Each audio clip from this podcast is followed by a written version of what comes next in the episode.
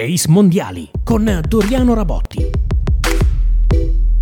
Bentornati al nostro podcast Ace Mondiali dedicato ai mondiali di pallavolo maschili e femminili. In questo momento è in corso quello femminile con l'Italia che sta cercando di arrivare alla zona medaglie. Che sta a significare lo scorno Prima di parlare degli ultimi risultati delle azzurre dobbiamo soffermarci per un attimo su una espressione utilizzata dall'allenatore della eh, squadra nazionale italiana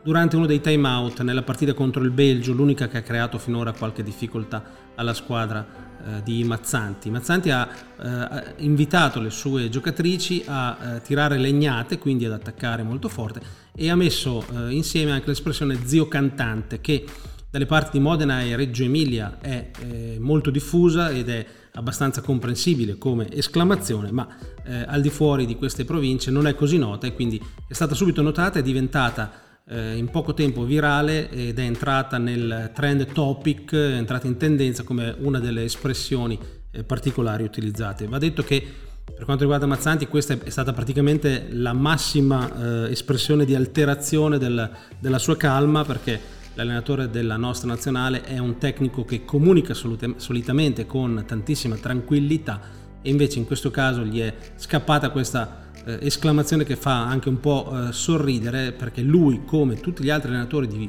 questa incredibile estate 2022 che ha portato 11 vittorie su 12 manifestazioni disputate dalle nostre nazionali ha utilizzato sempre una comunicazione molto tranquilla e improntata alla massima serenità.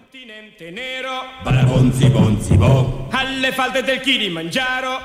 Ci fermiamo qui con l'ascolto dei Vatussi, la nota canzone di Edoardo Vianello, perché il seguito del testo è stato al centro anche di qualche polemica nei mesi scorsi, perché in tempi di politically correct non si possono più usare certi termini, magari anche giusto, insomma, come si usavano a cuor leggero in tempo passato, però è un dato di fatto che in questo mondiale le squadre africane eh, siano state presenti in numero maggiore rispetto al passato e, proprio l'Italia ne ha affrontate due, il Camerun alla prima giornata e il Kenya in quest'ultima eh, partita. Il livello non è altissimo, però testimonia una tendenza che anche sotto rete comincia a farsi sentire. Contro il Kenya le azzurre non hanno avuto problemi, non erano attesi peraltro eh, problemi. A questo punto,